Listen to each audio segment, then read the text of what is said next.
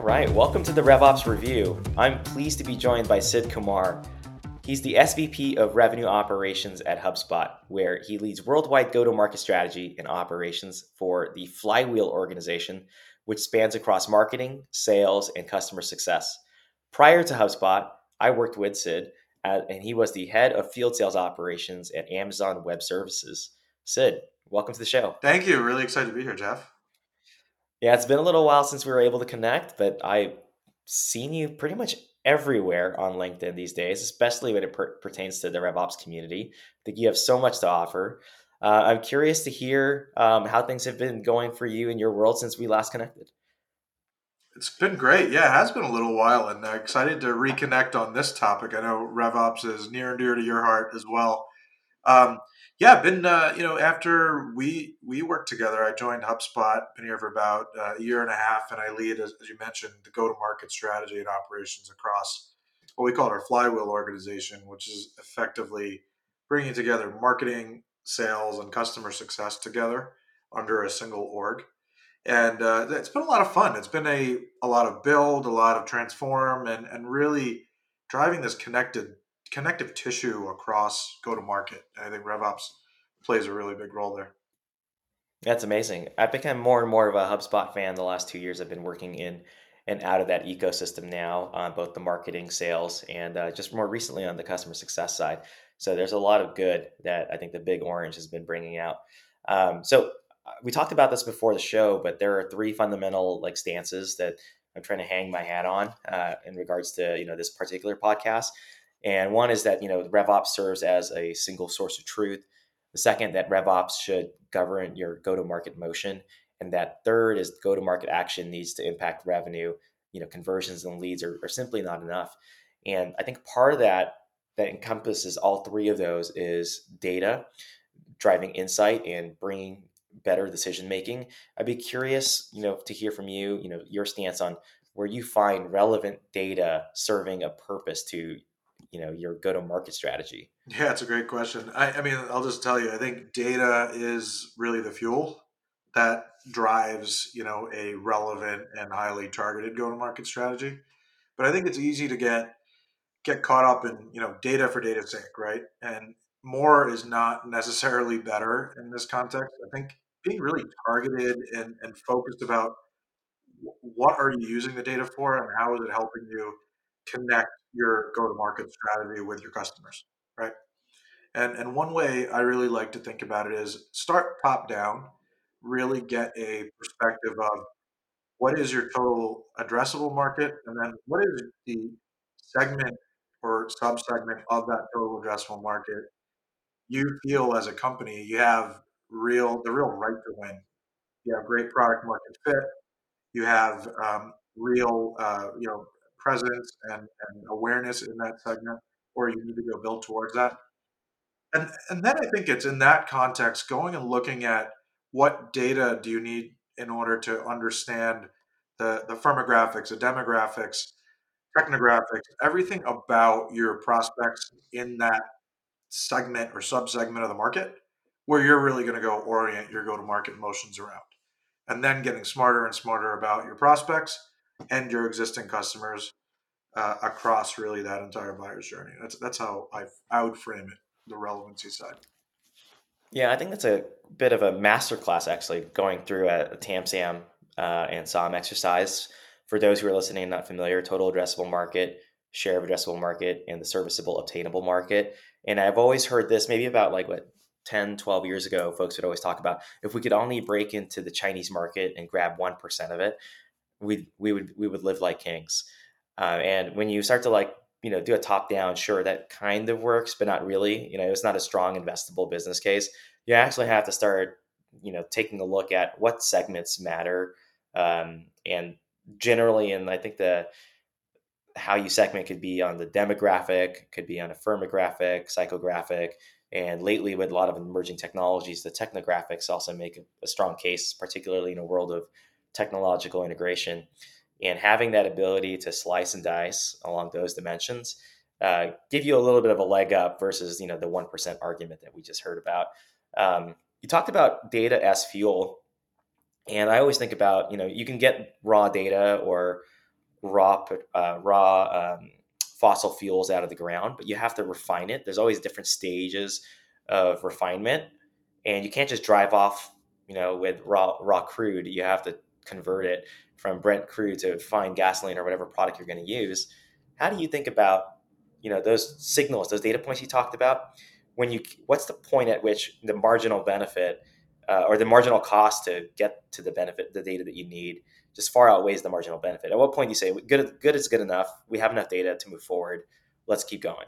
I think a great, great analogy, by the way. Um, I, I think it's one of those where you have to accept it's never going to be perfect. Is it 70, 80% there? And going back to your your point on you know cracking a market like China and getting one percent, like I think understanding how would you go after that one percent.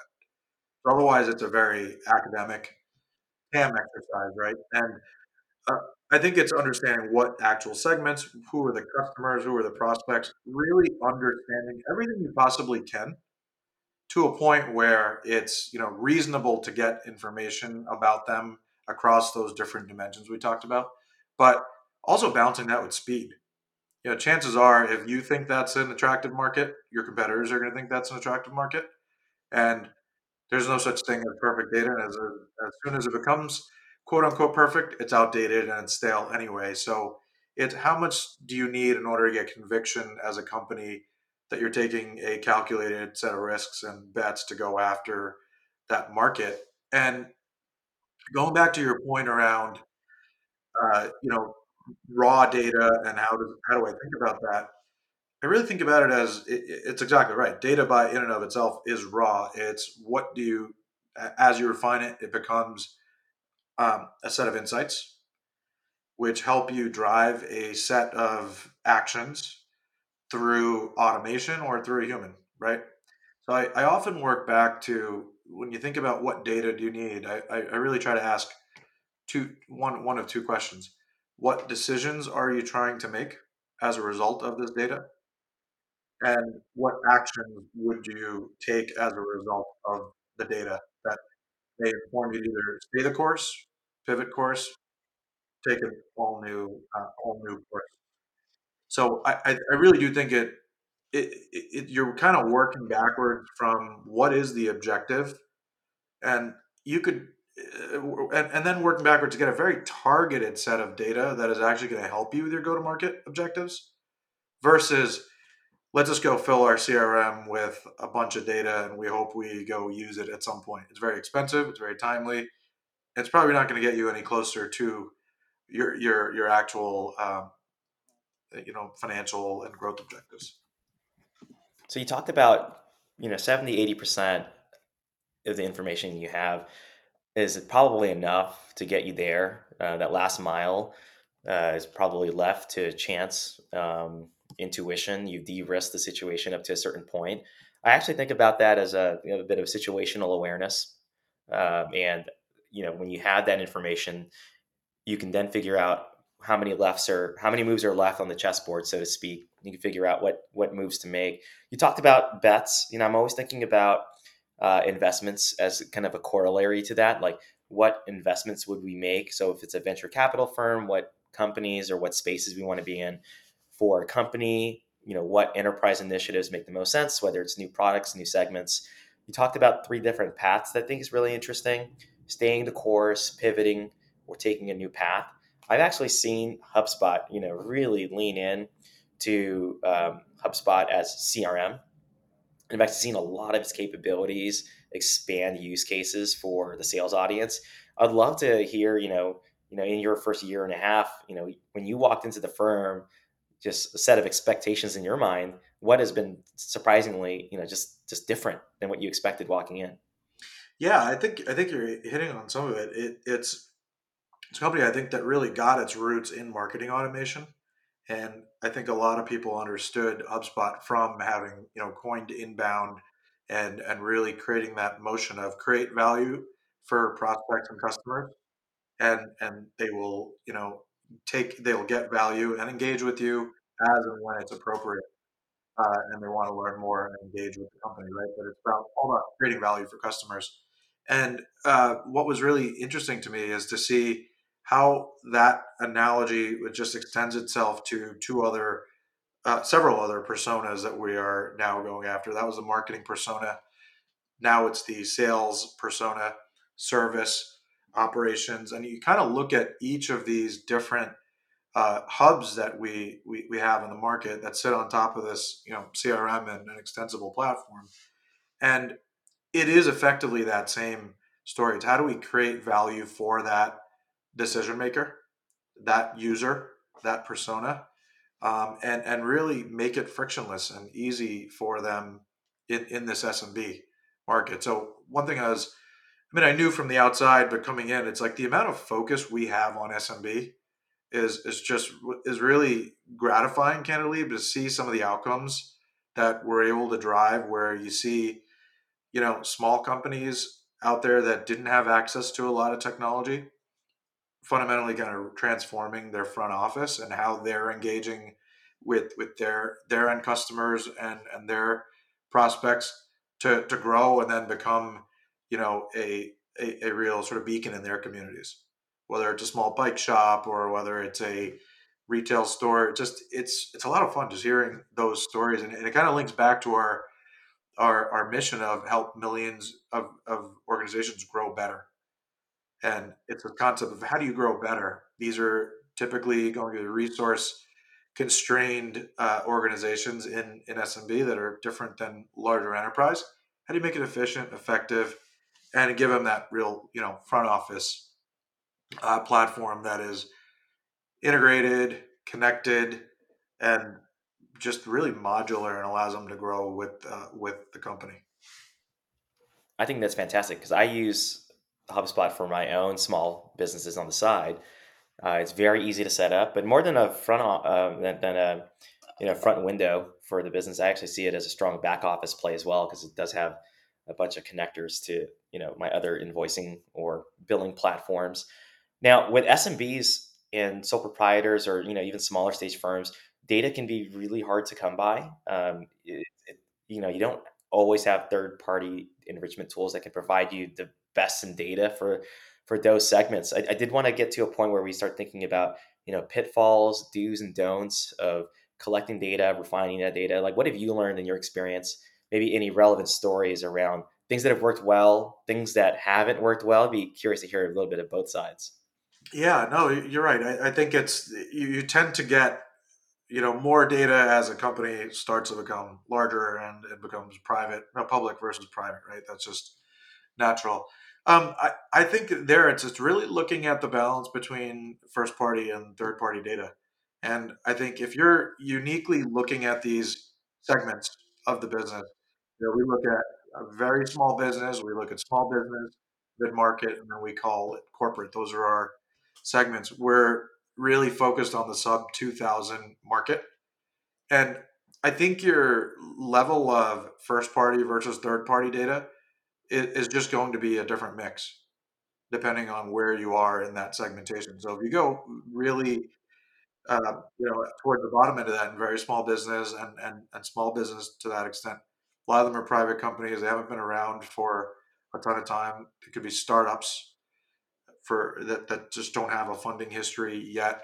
And I, and I think there it's really I think if you focus on uh, going back to creating value for those unique segments and create, you know, the content, you create the ability to try your your software, you know, through a PLG type of motion, you you start to get, you know, you, you start to attract those users to want to give you that information because you're you're providing them value. And so I think you're naturally going to have a bigger mix of first party data down in the in the lower end of the market, and then you're going to complement that more with third party data, where where it makes sense in the um, you know looking at intent signals and things like that where you you you, start to go up up market.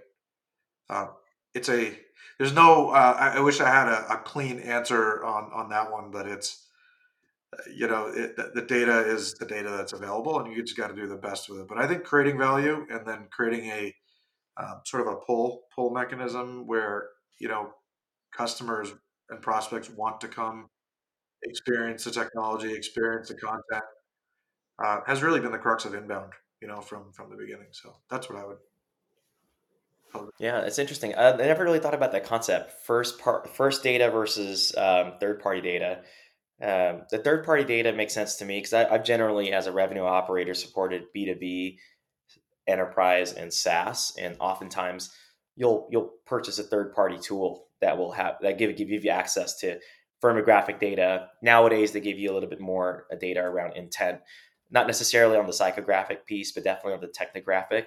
And we use a lot of that information for our sizing and our, our and our territories and account allocation exercise but once you get down to you know the SMB, the data it really comes to you instead, right? You don't really have you know a strong data set that looks at every single, like you said, bike shop or every lemonade stand that's out there.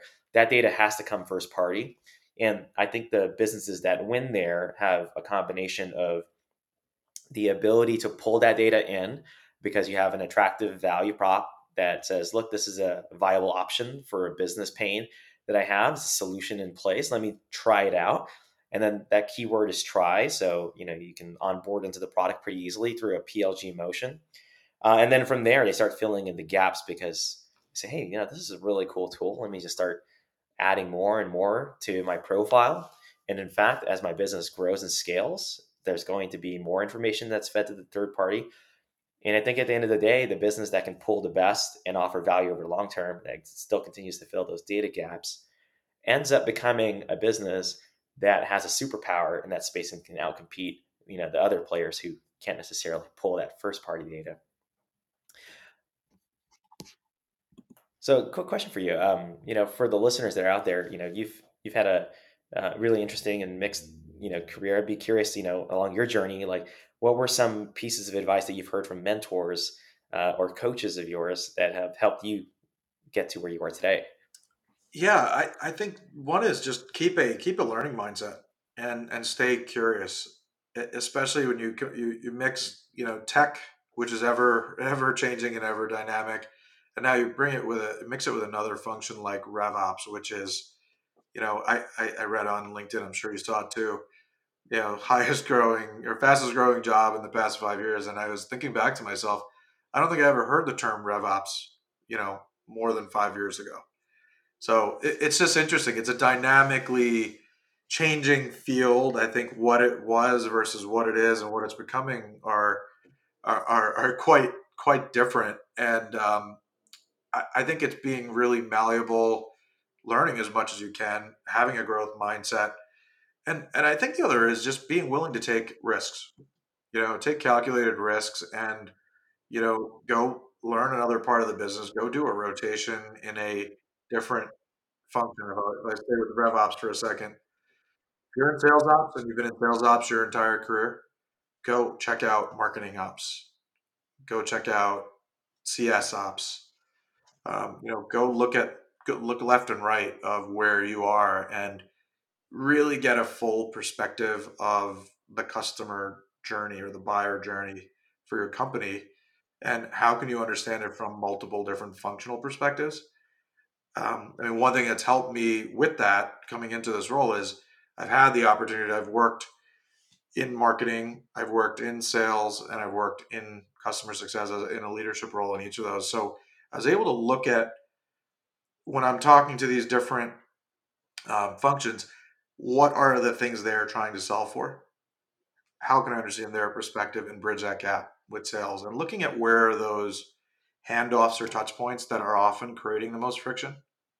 What are those between marketing and sales? What are those between sales and CS? There's obviously marketing and CS and uh, and so forth. There's all different. There's infinite. There's not not an infinite, but there's a number of different touch points when you really start to align around the buyer's journey as opposed to by function right? And I think it's leaning into those and and learning and building relationships outside of maybe where you're focused today. Oh, that's amazing. Hey Sid, appreciate you joining our uh, our show today. I'm gonna have just the three takeaways from your career coaching. Um, one is uh, just the learning mindset. I, I always love living in a world of abundance instead of a scarcity mindset. So I think that's hugely powerful. The ability to take calculated risk. I, I personally think you have to put yourself out there to find out what you know what you're worth. Um, and then lastly, you talked about you know putting the customer first and solving those friction. Likewise, great chatting. Enjoyed it.